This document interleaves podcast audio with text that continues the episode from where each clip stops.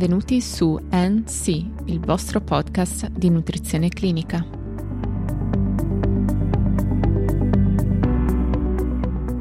Oggi parleremo della gestione nutrizionale della sindrome dell'intestino irritabile, anche nota con l'acronimo anglosassone IBS.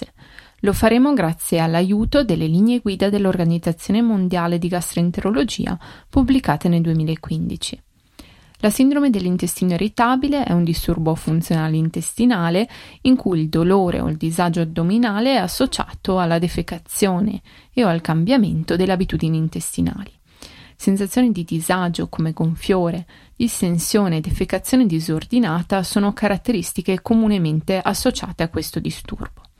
Per distinguere l'IBS dai sintomi intestinali transitori, gli esperti hanno sottolineato la natura cronica recidivante dell'IBS e hanno proposto criteri diagnostici basati sul tasso di insorgenza dei sintomi e della loro durata.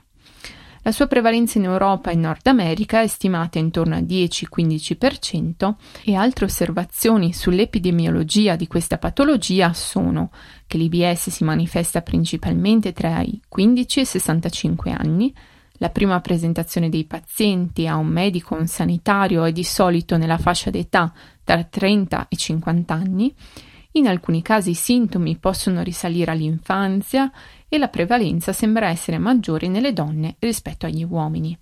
C'è una diminuzione inoltre della frequenza di segnalazione tra le persone anziane e la prevalenza stimata di IBS nei bambini è simile a quella degli adulti.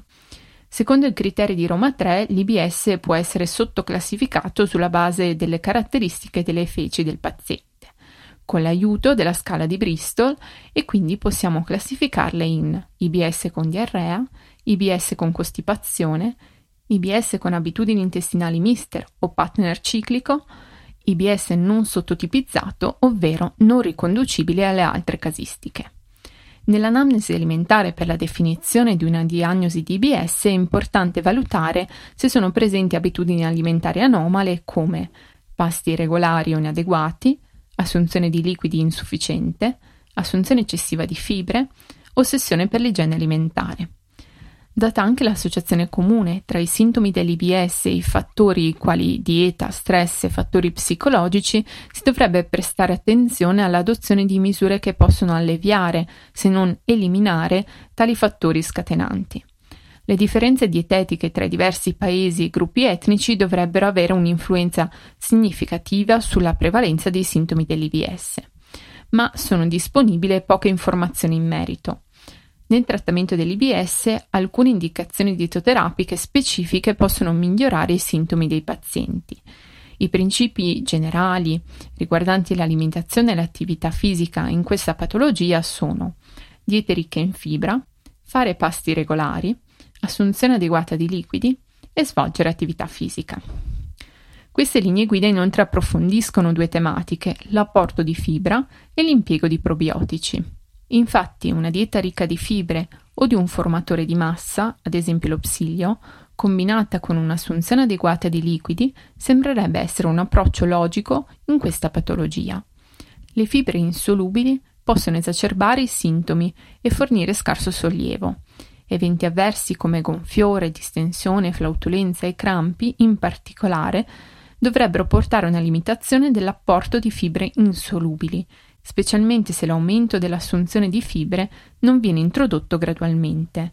Viceversa, le fibre solubili come lo psilio forniscono sollievo nell'IBS.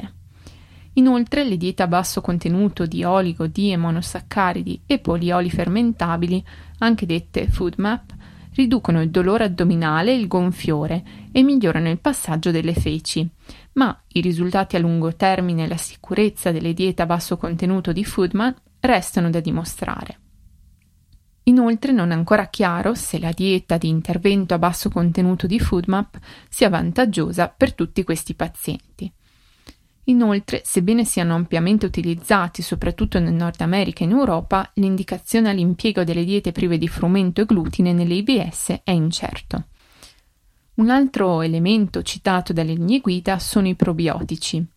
Alcuni di questi forniscono un sollievo globale dai sintomi dell'IBS e altri alleviano i sintomi individuali come gonfiore e flautulenza. Tuttavia la durata di questi benefici e la natura delle specie più efficaci non sono chiare.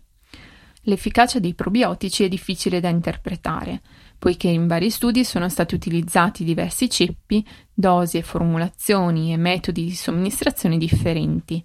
Inoltre la maggior parte degli studi controllati e randomizzati sui probiotici nell'IBS sono stati di breve durata e non hanno utilizzato un disegno di studio appropriato e non hanno riportato adeguatamente eventi avversi. Inoltre, al momento non ci sono prove sufficienti per una raccomandazione generale di prebiotici e simbiotici nei pazienti con IBS. Per oggi è tutto, vi do appuntamento alla prossima puntata, ricordo che nelle note della puntata è disponibile la fonte citata, per ulteriori approfondimenti vi invito a seguirci nella pagina Instagram di NC Podcast e per qualsiasi informazione potete contattarci all'indirizzo email info-ncpodcast.net.